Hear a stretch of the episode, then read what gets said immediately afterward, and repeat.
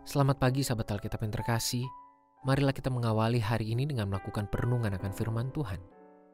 Bacaan Alkitab kita pada hari ini berasal dari kitab Kejadian pasalnya yang ke-16 ayat 11 sampai 15. Selanjutnya kata malaikat Tuhan itu kepadanya, Engkau mengandung dan akan melahirkan seorang anak laki-laki dan akan menamainya Ismail, sebab Tuhan telah mendengar tentang penindasan atasmu itu Seorang laki-laki yang lakunya seperti keledai liar, demikianlah nanti anak itu.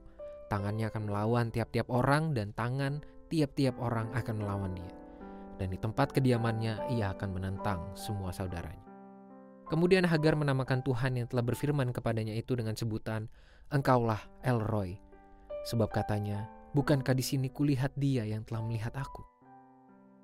Sebab itu, sumur tadi disebutkan orang, sumur Lahairoi letaknya antara Kades dan Beret.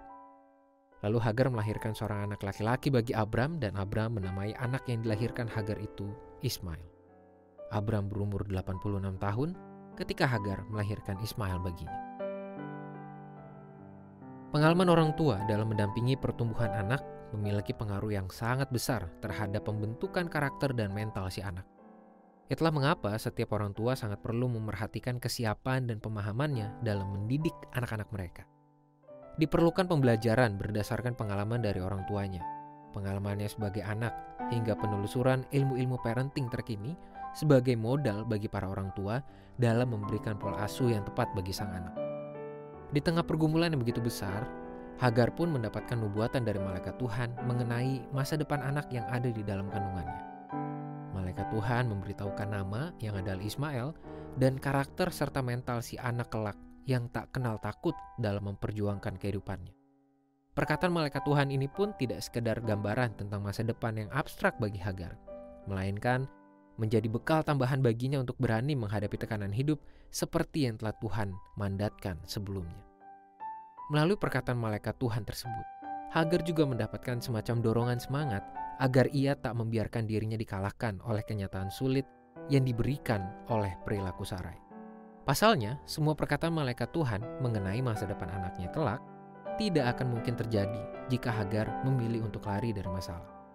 Bagaimanapun karakter dan mental Ismail yang akan menjadi pria pemberani serta penuh perjuangan adalah cerminan dari pola asuh Hagar, seorang perempuan dan ibu yang juga penuh keberanian dalam menghadapi masalah serta penuh perjuangan demi masa depan anaknya itu.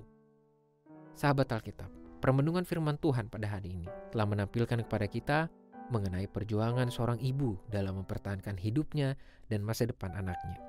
Perjuangan Hagar yang dilakukan atas dasar kepatuhan terhadap perkataan Tuhan juga menjadi bagian dari pola asuh yang turut memengaruhi kondisi Ismail di masa depan. Oleh sebab itu, biarlah kisah ini juga menjadi ajakan bagi setiap umat Tuhan agar secara serius memerhatikan caranya menjalani kehidupan dan merespons kenyataan yang sangat berdampak pada kondisi hidupnya di masa depan.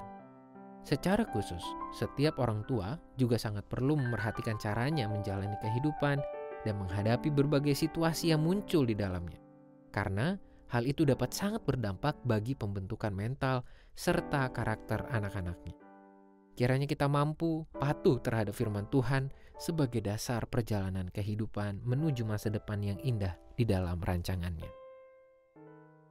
Marilah kita berdoa. Tuhan terima kasih atas firman-Mu yang kami baca dan renungkan pada hari ini, yang menampilkan kepada kami sebuah aksi, solidaritas, dan dorongan dari Tuhan bagi Hagar. Hal ini tentu menjadi pembelajaran iman dan sekaligus menjadi pengingat bagi kami bahwa Tuhan selalu mengajak kami untuk terus berproses menghadapi berbagai macam kenyataan di dalam kehidupan kami, entah itu senang maupun susah. Karena kami percaya Tuhan sedang membentuk dan mendidik kami. Hanya di dalam nama Tuhan Yesus kami menyerahkan kehidupan kami. Amin.